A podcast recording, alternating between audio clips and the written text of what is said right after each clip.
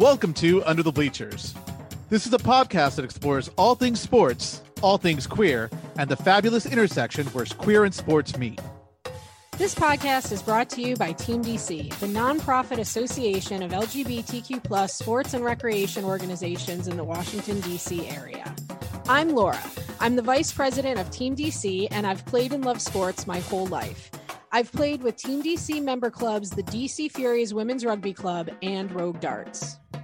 And I'm Gabe. I'm also on the board of Team DC, and I'm a die-hard sports fan. I've played with many of the Team DC member clubs, including the DC Gay Flag Football League, Cara Bowling, Stonewall Kickball, Rogue Darts, and the Washington Scandals Rugby Football Club. I'm also a member of the DC Different Drummers, and I do a little bit of drag on the side. We hope you enjoy this week's trip under the bleachers. Welcome, everyone. Lauren Gabe here. It's December 6th, and you're listening to Under the Bleachers. On this podcast, we take turns, and this week it's Laura's turn to choose our topics. For a discussion of all things queer, she chose a new gay Christmas rom com. For a conversation of all things sports, it's college football conference championships. And for our topic at the intersection of sports and queer, we're discussing a new gay college scholarship. After that, we're going to share our interview with the Center for Black Equity. First, an update on Team DC. This Wednesday, December 8th, Team DC is hosting a holiday party at Uproar from 6 to 8 p.m. There will be food and a cash bar. We will also be conducting a winter clothing drive, so bring your lightly used winter clothes to donate. And if you donate two items, you will get a complimentary rail drink or Bud Light courtesy of Uproar. Team DC board elections will be held at the annual meeting in January, and nominations are being accepted now. Positions up for election include vice president, secretary, treasurer, board member for scholarship, board member for fundraising, board member for communications, and board member in charge of the Night Out series. If you would like to nominate yourself or another person, or if you would like more information about any of these positions, please email les at teamdc.org. Be sure to follow Team DC and its member clubs on social media for updates. Find Team DC on Facebook at Team DC LGBT and on Twitter and Instagram at Team DC Sports. Laura and I will be bringing you new episodes of Under the Bleachers every Monday at underthebleachers.podbean.com and on all your favorite podcast apps, including Apple Podcast and Google Podcast. Please remember to rate, review, and subscribe to our podcast. And while you're at it, tell your friends to subscribe to Under the Bleachers for all the latest news at the intersection of sports and queer. Now, here's Laura with our first topic in this week's trip under the bleachers. My queer topic this week Netflix has released its first gay Christmas movie. Single All the Way stars Michael Urie, best known for his portrayal of Marc St. James on the ABC dramedy television series Ugly Betty, and Philemon Chambers in his first starring role. Chambers is the first queer black actor to land a rom com at Netflix. It's a Christmas rom com with all the tropes you expect from such a movie, but with a love triangle featuring three gay men at the center of it all. The movie is out there and it's fine. I really enjoyed seeing a gay love story without any tragedy or traumatic closeted behavior at the core. Jennifer Coolidge is absolutely delight- delightful as the wacky aunt visiting for Christmas. But other than that, it's kind of just okay. So if you're a Christmas rom com fan, this one should definitely make your list. Uh, so, Gabe, what is your favorite Christmas rom com, and do you think that Single All the Way could live up to it? I mean, I love the the rom com where the small town the the small town girl moves to the big city, but has to go back and save the Christmas festival and meets like the butcher's son, and then they get married and she moves back or whatever. like yeah, well, okay, so you know the big city to the small town trope is like very typical for this rom com and is at the center of Single All the Way, where really, yeah, like our two main characters live in LA and they are roommates in LA, but one of them has to go home for Christmas to small town in New Hampshire. and so brings his roommate slash best friend with him for the holiday. And then of course, once you get into a small town, you Are fall like in lobster love. farmers or something like In oh, New Hampshire? Yeah, I was thinking Maine. No, it's they all work at Ben and Jerry's. Well, No, that's no. Vermont. The I'm off. sister owns the uh, town bar, the one bar in town in the small town in New Hampshire, of course, because they need a place for them all to meet and mingle during the Exactly. movie. It's unclear that the rest of the family has any job. Uh, the mother spends most of her time at the gym, which is a like basically a fake SoulCycle, and she has um, a trainer who is the only other gay person apparently in this town, who she The wants only to gay in the set- village. yeah, and she wants to set her gay son up on a blind date with the other gay boy, and hence the love triangle blooms. I mean, you're saying three gay men in a love triangle. Like that's very DC. It- well, it's also very Christmas rom com, except that it's usually a girl and two guys. True.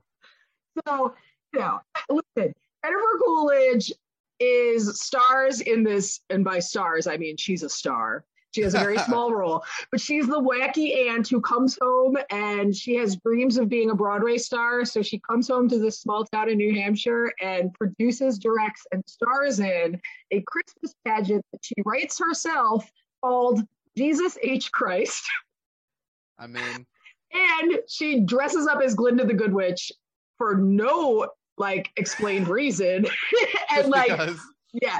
So and then through the rest of the movie, she's mostly wearing leopard print like tops under different leopard print jackets. Like it's she's just perfect. Like there is a synchronized dance to a Britney Spears song. There, I mean, it really it has a lot to like. It's if you were going to judge this on um is this a good movie? And like put it up against all the movies you've ever seen it probably would like land in the bottom half right? But putting it up there as like a christmas rom-com i think it's everything you would want if that's what you're looking for. I mean, if you're gonna watch a, I mean, you, you know, going in like a rom com, this isn't gonna be the best movie in the world, but it's gonna be something, you know, fun to watch during the holidays and get you excited and get you in the spirit. So I'm all for it. Go for it. yeah we need it more checks all gay the rom-coms. boxes it checks all the boxes michael Urie is actually delightful like i did watch ugly betty but didn't really ever remember liking him or his character but he's really cute like he's he definitely has like enough appeal to like be a star in a in a in a rom-com and this new guy philemon chambers is fucking adorable like through the whole movie i was like he's the best part of this movie i just i really liked him so I would say definitely put this on your list. Watch it this Christmas. It's nice to see a gay love story where there's no like homophobia being thrown around or like closeted porn, like, you know, trauma porn type stuff. Like, we don't have any of that in there. It's really nice to see just like a cute gay movie where you can just be as mediocre as every other rom com out there. yeah, where it's not uh you know, coming out isn't the big secret, like or Right. whatever. or The big Yeah. So, plot. right. So put it on your list, but know that what you're getting into. that, that, that is my review. And my favorite Christmas rom com is the one. Um, I can't think of the name of it, but there's like the two girls are both like going through breakups and they decide to like trade lives, like they trade houses for the holiday. And then they both like fall in love while they're living in the other person's house. It's like uh maybe Cameron Diaz might be one of the girls. Yeah, and like Jack Black is one of the guys, and it's like totally unexpected to see him as like the male at the you know the male lead in a rom com because he's just not that traditionally like he's- heartthrob. He's like he usually save, the funny uh, guy. Does it say the, the the small towns city like Christmas holiday parade because they ran out of money and they have to throw some sort of like I don't know. We, could write our own rom com watch. We absolutely could, but you know, I'm just throwing out there what my favorite one is. I might have to watch that this holiday season. Let's write one where they like meet like either on the rugby pitch or like on the you know on the kickball field. Mm, that could be the beginning of the perfect meet cute. could it be? Uh, stuck in DC, a Christmas holiday story. Uh, I don't know. I like I, I like the idea of getting out of DC for the holiday season. That's well, that's the that's the story. They wanted to go back to their small towns, but they couldn't, so they stay. It's a reverse rom com. oh, we're gonna turn it turn the whole genre on its head. I I got it. I'm in. We'll do this. Stay tuned. Uh, Netflix 2022 holiday season. It'll be coming. We'll call a guy. All right. So what's going up in sports? What's going on in sports? in sports, this weekend was conference championship weekend, and the playoff picture is now set. In the Pac 12, number, number 17, Utah topped number 10, Oregon, 38 10. In the Big 12, number 9, Baylor beat number 5, Oklahoma State, 21 to 16. In the Big 10, number 2, Michigan crushed number 15, Iowa, 42 to 3. In the AAC, number 3, Cincinnati defeated number 15, Houston, 35 to 20. And in the biggest upset of the season, the SEC championship game saw the number one ranked undefeated Georgia Bulldogs lose handily to number four Alabama 41 to 24. We knew going into this weekend that Georgia had already clinched a playoff berth, and after an exciting weekend of play, we now know that Georgia will be joined in the playoffs by Alabama, Michigan, and Cincinnati. Gabe, did you see that Georgia loss coming, and do you have any predictions for the playoffs? Uh, I didn't see the Georgia loss, but that was amazing. Uh, like doing a shout out to my friend Shane, who's a big Alabama fan. Um, he was going nuts. I mean, everybody was going nuts because that was huge. Nobody saw that. Everybody was like, "Okay, sweet, Georgia's gonna crush Alabama. We're gonna move on." Um, I mean, just see what the I kind of like, thought that Georgia was, was, gonna. I kind of thought that Georgia was gonna choke because I feel like Georgia chokes a lot when it when they're doing well. You know, like I wouldn't bet on it, but I wasn't entirely surprised. I feel like Alabama, Nick Saban, whatever, will win every most important game that they are put into. Yeah, I mean, I did see, I, I saw part of the Baylor game. Um, that was pretty good. I mean, and I'm glad they beat Ohio. I mean, uh, Oklahoma State, uh, because Oklahoma, Oklahoma State beat. Well, yeah, they beat Ohio. I mean, not Ohio. Why do I keep saying Ohio? They I mean, Oklahoma, Oklahoma, State had a hell of a year. Oklahoma like, last week, yeah. so I was like, okay. I mean, they're they're a pretty good team. Yeah, um, no, I mean, if Oklahoma okay. State if Oklahoma State had beat Baylor, they would have had a chance to make the playoffs. Like it yeah. would have been a, it would have been a tougher call, it would have been right? But yeah. Yeah, they had a really um, good year. I watched the first half of the Michigan Iowa game and it was so fucking boring that I turned it off and then and it was 14 to 3 at halftime and then Michigan apparently just went on a fucking tear in the second half and ended up on. Yeah, so eh, yeah, pretty good uh weekend. I, for one, am a little tired of watching Alabama win national championships, but you know, if you're the best team out there, you're the best team out there. But I don't think I have any prediction for what's going to happen in the playoffs. Like, I feel like with these four teams, almost anything could happen. I think that, you know, Michigan has a chance. And like, you They've know, I mean, very well like the past couple months, uh, past couple weeks. Like, it's insane. Yeah. And like, I don't know what the hell with like all year long, Georgia has been averaging like giving up seven points a game, but Alabama just went out there and put 41 points up on them. So I don't know. I mean, it, maybe everybody has finally figured out the weakness of the Georgia defense, and it's anybody's game. Sorry, Notre Dame. yeah, poor Notre That's Dame for not being in a conference. I mean, one of these days they're gonna have to uh, join a conference. Like they like they haven't had that many. You know, this was one of their better seasons in a while. They finally had a chance, but like not playing yesterday definitely hurt their chance. Hey, bowl season. I still think there needs to be like the the tidy bowl or like the Kellogg cereal bowl yeah, but like you wouldn't. None of the teams would want anybody who gets invited to the toilet bowl is going to respectfully decline. So it's going to be hard to get it to, to actually. I was like, what you know, it? Cat on a Hot Tin Roof. It was the punch bowl, Brick. The punch bowl. Still one of my favorite lines. Oh God. Theater geek. what was that bowl game you made? It was the punch bowl, honey. The punch bowl. oh, Gabriel yes, I don't know. I'm excited for college football. I still regret. That's one of my only regrets in college was that I didn't go to a big enough school that had a huge football team. We didn't even have a football team, so yeah. I would sneak into the Texas A&M games. So I guess technically I was a Texas A&M fan, but it's like it's fun to see, you know, how people love their like school's team. It's insane. Yeah, I mean, yesterday at the end of the Georgia Alabama game, they just all they were showing the fans were blonde Georgia fans. It was like all of these girls with like a little G on their cheek, looking so sad. And they were, that was like, I've never seen so many blonde girls just like the same standing in a line with like the saddest looks on their face. It was tragic. Tragic. Tragic. They need to do a montage where it's just like all of them crying and have that like Sarah McLachlan song singing in the background. that would be too much. For 10 cents a day, you can sponsor these students.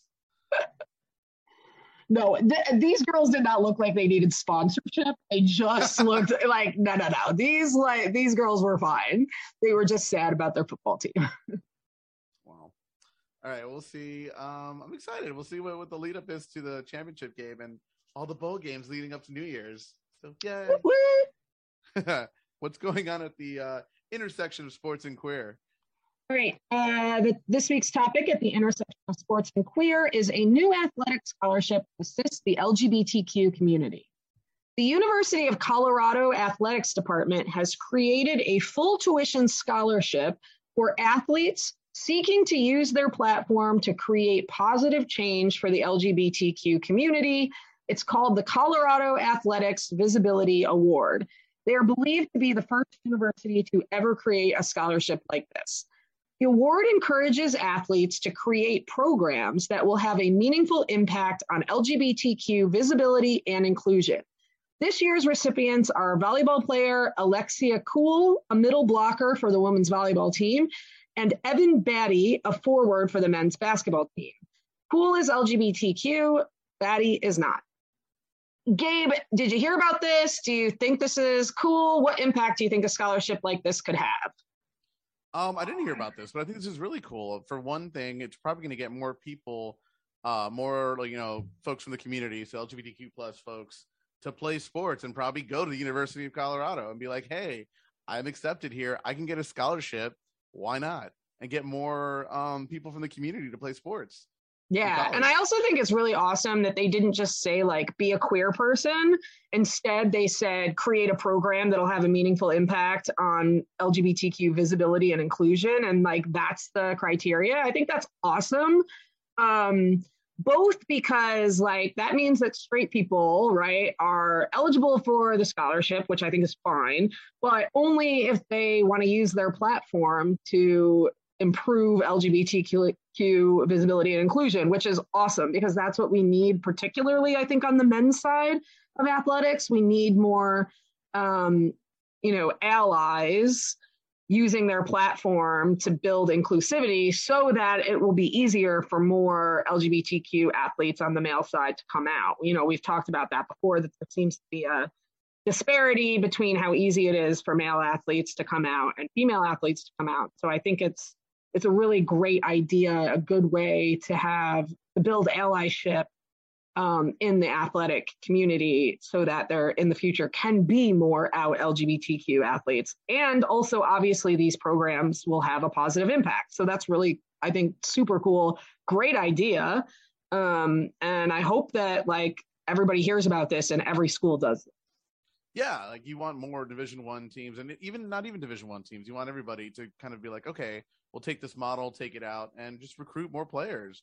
I mean you're opening up your talent pool because think about it how many probably um, you know students high school students or maybe college kids who aren't out yet and want to play sports and like okay this is my chance to you know be myself and do something that i love. Yeah no i when i read this i was like why didn't I think of that? you know, like it's like what a great freaking idea. I'm like really impressed by this and I hope that you know this gets a lot of press and that every, you know, athletic director from uh, college in the country like hears about this and goes and pitches to their university board that this should be a scholarship that they create immediately. Yeah. Which also we should plug our Team DC scholarship because the uh, nominations are I mean the the which call it the windows open for people to submit their uh yes if you know a high school senior in the dc uh, northern virginia maryland you know dc metro area who is a student athlete and is lgbtq you should encourage them to go to teamdc.org to read about our college scholarship and apply. The window to apply has opened So now's the time. Okay, that's this week's Under the Bleachers roundup of things queer, things sports, and things at the intersection of sports and queer. We're going to take a quick break, and when we come back, we're going to share our interview with the Center for Black Equity. All right, welcome back to Under the Bleachers. Today we have Earl Fowlkes and Kenya Hutton from the Center for Black Equity.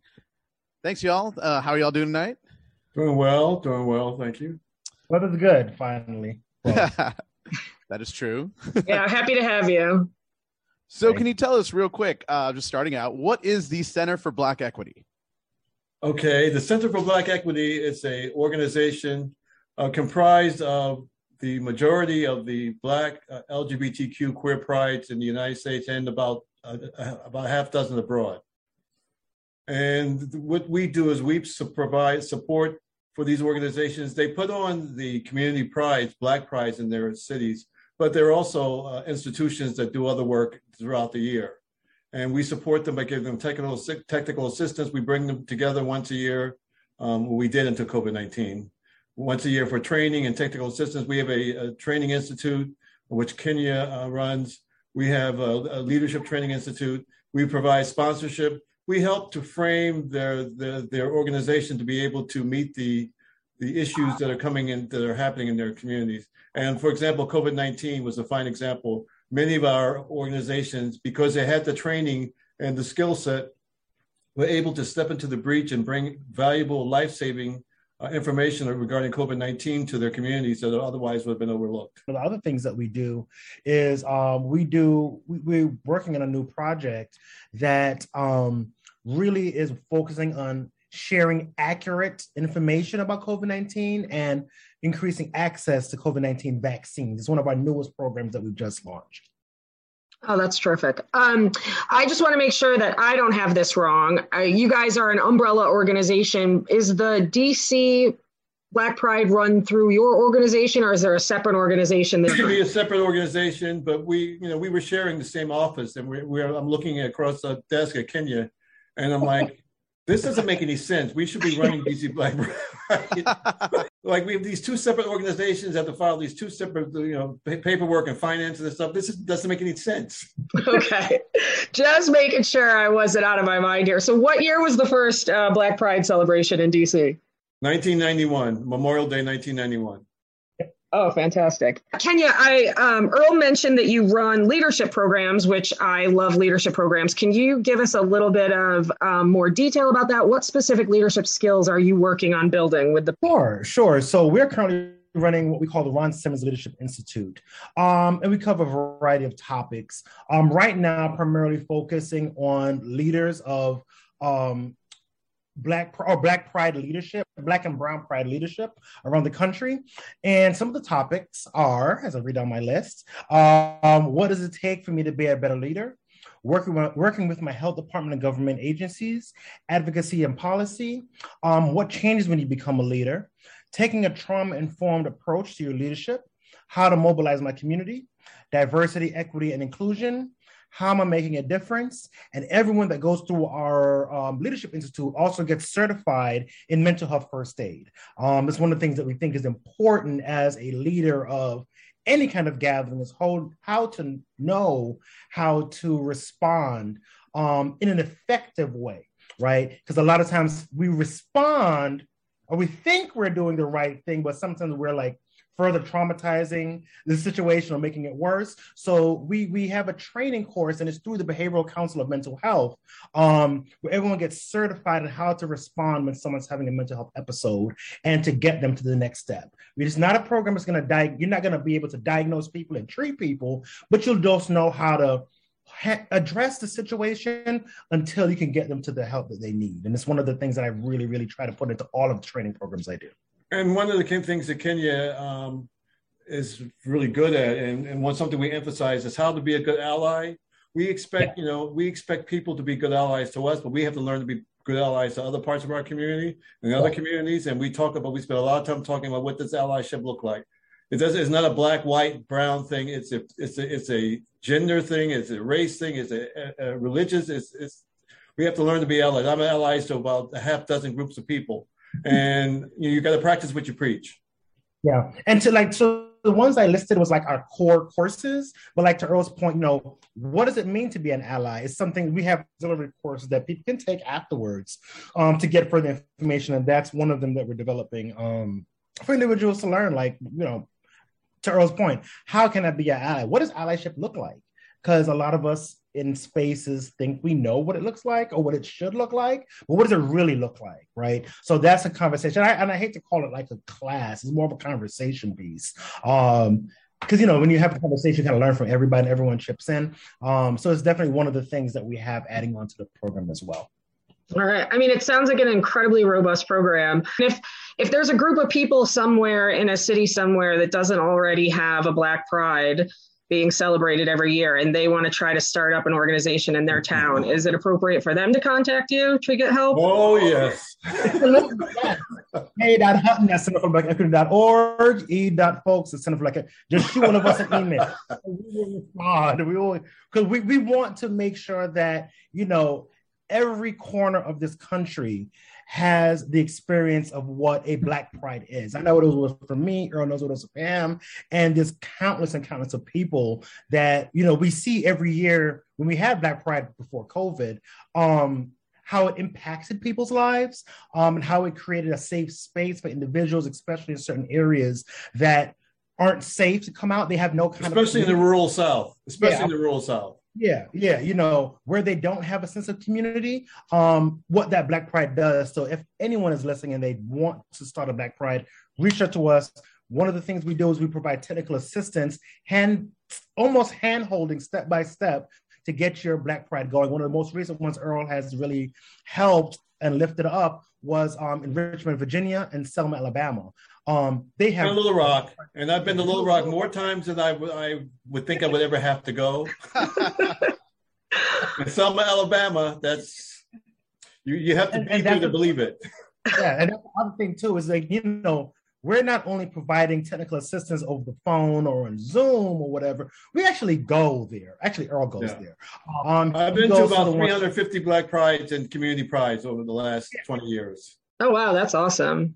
And people think it's fun, it's, it's work. Yeah. So not only do you get the training, you know, he's actually there on the ground, um, really helping you um, make sure your pride can be the best pride it can because you know it is about it's about the community at the end of the day you're the Center for Black Equity, and this is something that we've been talking to a lot of our teams. Uh, so, how do you define equity? Well, I define equity as having a fair, uh, the same way you, you you have equity in playing baseball. Mm-hmm. You you have the, the, same amount of players. You have a field that's, that's the same the dimension every time you go into it. The rules are the same, and the the umpire he has a strike zone and he calls it the way he sees it, and it should be uh, if it's out of the strike zone, there should be a ball. If it's in the strike zone, and or the person swings is a strike. That's equity. It means it is fair and impartial. The umpire is the arbitrator of the rules, and he's fair and impartial. Um, if Kenya and I are going for the same job, and have this, and I have more skills, I should get the job not because I'm because I have a better skill set, but I should not get the job because I'm older. Right, right, and you know, and and just just to take it a little bit further, like you know, it is about making every everything on the level playing field, but also acknowledging that certain communities and certain populations you might need a little bit extra support, right? So what can I do to give you know this community some support so they can be at the same level and be have access to the same things as we all do? Because we can create the same level playing field, but because of ooh, what's the word I want to look for? Societal societal constructs, right? Some of us, it takes a little bit longer for us to get to that level playing field. So how can we look at everything and make sure that everyone is lifted up to the same platform? Because I can lift everybody up, but some of us might be higher than the other, and then we're back in the same same problem, right? But if I look at it and say, okay, well, we can lift everybody up, and this group over here to my left and this group over here to my right, they need a little bit more help. Let's create systems to help raise them up so we are all truly on the same level playing field. Um, tell me, let's say, just for uh, argument's sake, COVID is not a thing right now. Tell us what kind of things we could expect to be happening during Black Pride here in DC. Go ahead, Kenya. that's, that's yours. Uh, I'll mute myself. Um, you know, and, and I'll tell you because this is what we typically have during our Black Pride week, right? We talk about Black Pride weekend, but Black Pride really has become a week long process um, where we start off on Monday um, with some smaller like social events going on. Then we have our award ceremony where we award Black and Brown queer individuals, individuals and allies um, that have been supportive of our community of the past year. And, so we and, have, and it's just it's more than Black and Brown. It's anyone. The, the ally award goes to ally. everybody. So, right. Right, right, right. So everybody. So we award people that really have supported our communities. Um, and then we move into we have a political forum, um, especially the past couple of years. Politics has become really, really, really important, and we realize that there's a hunger in the community to actually learn more, and not only learn more, but to be able to get within close proximity of some of our elected officials. So we organize. Uh, uh, and it change, the name changes every year. Um, so one day it's a policy thing. They say it's just meet the elected officials, whatever. But we try to create a space for the community to get close to that. Um, then we have uh, usually we usually have an annual um, ball um, for the ballroom community to come in and be part in our space. We give them space, prizes, cash prizes, a whole nine yards. Um, then we move into our opening reception, which is really like a big reception um, right? Where everyone comes in, it's free of charge. You get drinks, we have entertainment, we have singers, artists, just a way to really welcome everyone into DC. Then we also have a slew of workshops where we talk about everything from spirituality to substance use, you know, you name it, whatever is a conversation. Leather community. The leather community, or whatever is something that the community wants to talk about, we organize a workshop for that. Um, and that happens um pretty much all day. Um, then we have our Mary Bowman Poetry Slam, where we bring in poets from the DMV area to come in and compete, and we give away cash prizes that as well. Um, we also have a um, non-denominational um, service for anyone of any faith to be able to come together, if that's if you want, right? It's not a required thing if you want, and of course, of course, we have parties. We have the parties that start from Thursday all the way to Monday. It seems like to Tuesday. Um, to Tuesday. like, it's it's it's so it's a it's it's nonstop, round the clock engagement right? Um, I know one year one of our longtime attendees says, "You guys really packed the whole weekend. I don't know what to pick," and that's what we want, right? Want the weekend to be so jam packed with activities that you can pick and choose what you want to do and not have to just do something because that's the only thing for you to do. We want, you know, we, we our community is so diverse and robust. It fills up an entire week of daytime and nighttime events um, that we that we that we put on, and um, yeah every year. And hopefully hopefully crossing fingers um you know we'll able to host things again next year in 2022 if covid um decides to move on and leave us. And the only thing i would add is that as far as the party we talk about equity. We work to make certain that there's equity in the in the parties for the attendees. We for example a lot of the female cisgender female um, promoters can't don't have the funding or have access to larger spaces so we, for example, we make certain that we have those. We use the spaces in our hotel. We have ballrooms. So we, uh, because you know, you people think you can put all the women together in one space. That's not how it works.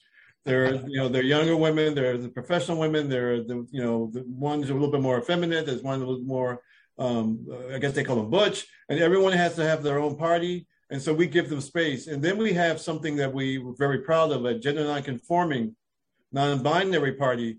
And which we did that for the first time in 2019, and it was packed. Um, it was yeah. it was a, it was fact it was packed full of people. There were people there. They were all having a good time, and they, were all dancing and, and enjoying themselves. Yes. And the perception is important that, that we have something for everybody. That you don't have to. It's not one person, one party for the whole weekend for women. There are multiple parties.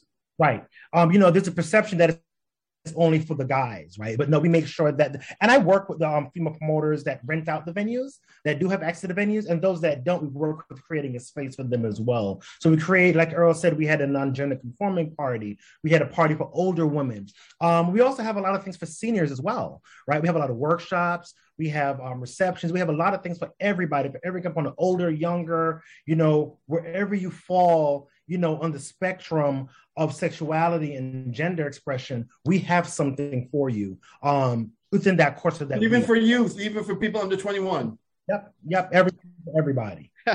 awesome. Okay, so we kind of touched on a little bit about this when you were talking about allyship, but how can people, the LGBTQ plus community, be better allies? Well, um, I can only go how I'm how I became a good ally. I became a good ally by asking permission to go into different spaces, um, and and saying I want to I want to attend this meeting. I want to share some information, um, and no one's ever said no to me.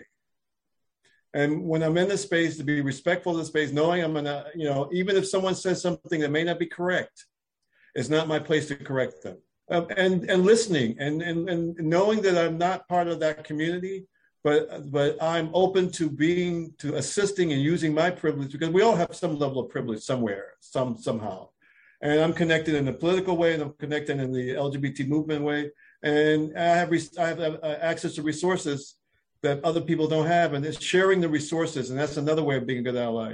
And it's not it's not, for example, giving money always is I can give you a list of our sponsors. Sure, I can give you the list of our sponsors. If you can, if you can talk to them, they're giving you money. There's no reflection. They're not going to take it from me. Right. Right. They're, they're, so I, I, have no problem sharing a list, hmm.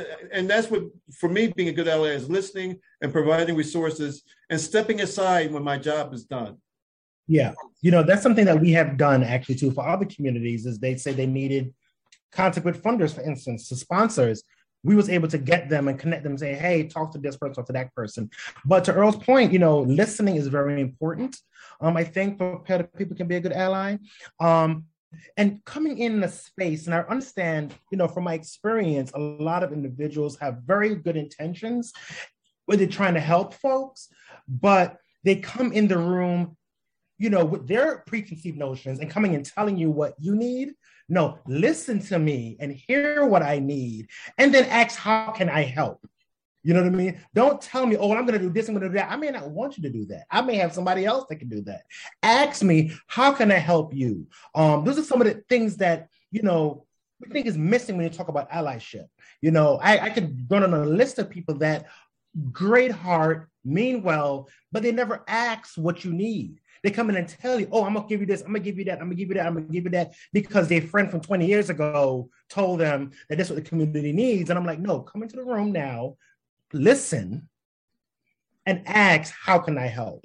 That's how you can be a good ally. And our communities are not monolithic either. We have as much diversity as any other all communities and you can one size does not fit all. We and we have you know we have Caribbean Afri- African Americans, Caribbean Americans. We have uh, real African people from Africa who are American. Um, we have regional differences. Um, we have gender. Di- we have as many differences as any other community, and and you have to you can't come in and start using generalities because you're going to insult people. Yeah, you got. Where else you're welcome real fast. Listening is the first thing. Listen, listen, open your ears and listen. How uh, how far is the reach of the Center for Black Equity? Do you have um, programs in every in all of the fifty states? No, uh, we have about forty four. We have a, a, new Pride starting um, in a couple of weeks in South Florida. We have about forty. We have forty four Black Prides in the United States. We have eight abroad. And okay. the cities that we have abroad, we have one in London, which is an unbelievable Black Pride. Um, unbelievable, one of the best that I've attended. Um, in Paris, there's one in Paris. There's one in uh, two in Jamaica, King, uh, Kingston, and in uh, Montego Bay. Um, and there are two distinctively different pride, pride events. Uh, one is kind of a flash pride, the one in Kingston. The other one is more uh, um, a traditional Black Pride. We have uh, Black Prides in South Africa. We have them in Suriname, Barbados, and Guyana. Our, our reach is, and this, and our reach actually the history of the CBE, if I if you bear with me for a moment to understand how we came about. Um, I was the president of Black Pride. Um, in actually, next year will be my 25th year of being involved in DC Black Pride. And in 1997, I became president of DC Black Pride. And um, we were the first Pride. And, and, and each year after that, Memorial Day weekend, there will be more people coming to DC and wanting to talk about doing a Black Pride in their city in Detroit, in Philadelphia, in um, New York, and, and, North Carolina. And so, what I decided by 1999, I decided that while everyone was here, why don't we have a meeting and talk about how we can work together and and and um, support one another because we're all in the same boat. Um, and we're all having the same issues and about funding and, and just getting access to support. And so um, I uh, wrote the incorporation papers, and we were called the International Federation of Black Prides. Mm-hmm in 1999. And we had started off with eight members, and as each year it grows, has grown and grown and grown and grown. In 19, and I mean, sorry, in 2012, we changed the name to Center for Black Equity because Black Pride, the name Black Pride was too narrow, um, and people were not taking them as seriously as they thought it was like more like community pride, where it's just a festival. And so they were having difficult members were having difficulty getting money. Um, we were having difficulty getting money because they, people were saying, well, all you do is throw a festival. So why should we support that? And we're trying to explain that we're doing community work and we, we're doing, uh, we're dealing with economic and social and uh, health equity issues.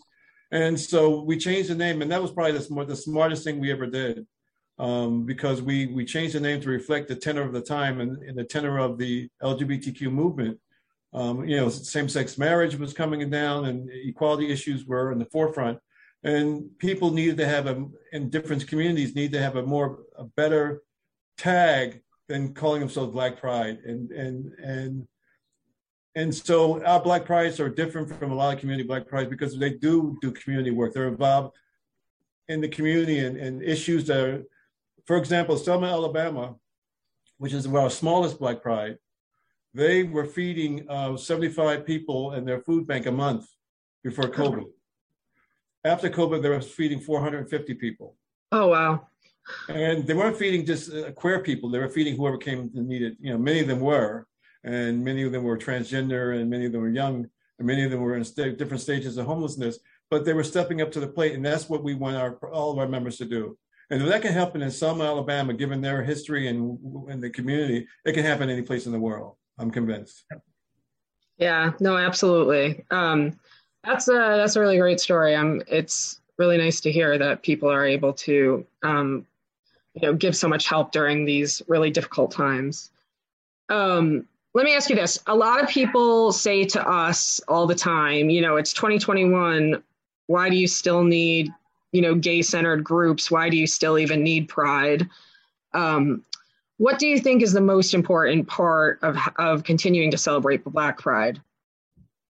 I'm going to start, and Kenny was going to is going to finish what I would say, because I'm going to give an analogy.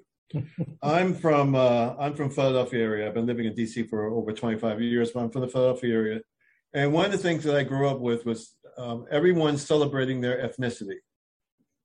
And we would have a Columbus Day parade. We would have a St. Patrick's Day parade. We would have we have all kinds of Orange parade for the for the Protestant and the Irish, uh, Orange Sash Day. We would have all these different parades. Pulaski Day for the Polish we would have um, all these parades and all these days for people to to affirm their ethnicity within the American context. And the fact is that um, it's you know we should be proud of our who we are, and we're not often given the space to to show our pride as being both African American, people of African descent, and being LGBTQ. Black Pride is a safe space, and I'm very proud of that. And Kenny and I work very hard to create a safe space for anyone. Any we've had, I could tell you if we had uh, two hours, I can tell you all kinds of stories that have nothing to do with uh, African Americans who have come to Black Pride and who, whose lives have been changed or been impacted. We, when you create a safe space, you can't create a safe space with just yourself. You have to create it for everybody. Yeah. And that's what Black Pride is a safe space. It's a place for affirm being both queer and being Black. And there are very few spaces in the world where, where one can do that. And people who have come to Black Pride, and I've met thousands of people whose lives have been transformed because they've come and seen people who look like themselves, who uh, they, they see that they see role models, they see people who are living successfully and professional, and they take these ideals back home and they try to implement them in their own implement them in their own lives. Yeah. Um, I think the concept of why do we need a Black Pride is quite elitist, right? Because, you know, we happen to live in DC, right? Or people live in New York where it's okay but representation matters right and what about those individuals that live in you know some of the rural states that don't have any black queer spaces to go right they need a black pride right? Um, because everyone wants to be around a space where there's everyone that looks like them understands them understands their culture understands their swag understands the music and everything. And what we've seen is that you know mainstream pride typically does not reflect us. We're kind of like that component that is kind of thrown in just to make sure that they check a box.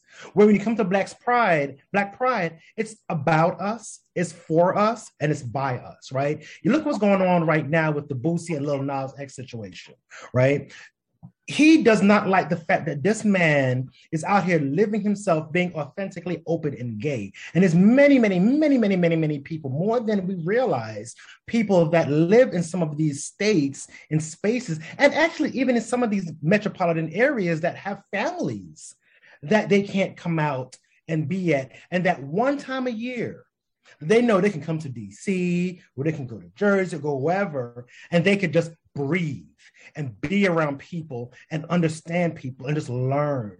Because Black Pride, you know, is more than just a bunch of parties, it's culture. And so many people come to Black Pride and learn so much about not just their culture, about being Black, but being Black and queer and learn the impact of Black queer individuals through history. So, why is it a Black Pride? Why do we need a Black Pride? Why don't we need a Black Pride? Why should we get rid of a Black Pride? We need it because we're here and representation always has mattered and always will matter. And half a million people attend Black Prides each year in a normal year. Half, Somebody got to want to come to it. well said. Um, all right. Well, we have taken up more than enough of your time, but I want to sincerely thank you both for taking the time to talk to us. This has been informative and fun. I do sincerely hope that we're able to see the Black Pride events be back in person and in their full glory this year or in the coming year. Where do people go? Tell us your website, your social media handles, whatever other information you think people might need to find out everything there is to know about the Center for Black Equity, Black Pride, and anything else. sure. Visit us at centerforblackequity.org. Um, F O R C E N T E R F O R blackequity.org. And actually, on that website, you can actually click and find all the prides around the world, wherever you are. Literally type in your zip code, and you find the nearest Black Pride to where you are. Because again, we think that's the, that space is important for everyone to know where it is. Um, so I would always tell everyone visit us there. And it's the same name on all of our social media platforms: Facebook, Instagram, Twitter. Center for Black Equity. If you want to learn about DC specifically, dcblackpride.org. And it's the same thing on all social media platforms. Um, that's where you can get the most updated information. But I tell everyone about Center for Black Equity because you never know who might hear this information and might not know where their pride is in the area. Go to that website, click Black Prides. You see the big map that'll pop up and just type in your zip code and it'll narrow down the pride closest to you. Awesome. All right. Well, thanks again. Um, again, we really appreciate it. And this has been fun. So hopefully we can have you back again so that you can tell us about all the awesome parties coming up in 2022 and 2023 and, and into the future. Absolutely. Invite us, invite us, and we'll come back. And we'll come That's back. Awesome. You know, this year we did 12 months of Black Pride, so we had a Black Pride event every month. You know, when it was closed down, we had virtual events. When it opened, we started having open a little bit more public events. So we're still doing things um, every year because again, we felt that the community deserved to have something for them. So invite us back whenever. I love to talk. well, we definitely will. Thanks so much. You're welcome. Take care. Thank, Thank you. you. Bye. Thanks for listening to this episode of Under the Bleachers. Under the Bleachers is proudly produced by and a product of Team DC. For more information about Team DC, please visit www.teamdc.org. We want to give credit to Ralph Elston for the design of our logo. Also, our music is provided by DC's Different Drummers Marching Band and was composed by Travis Gettinger. You can always find Under the Bleachers at underthebleachers.podbean.com and on all major podcast apps, including Apple, Google, Spotify, iHeartRadio, and Stitcher. Please remember to rate, review, and subscribe to our podcast and share us with a friend who might enjoy listening. Under the Bleachers is hosted by Team DC board members Laura Frere and Gabriel Hernandez. All views and opinions expressed are solely those of the host and participants of Under the Bleachers and do not express the views of Team DC.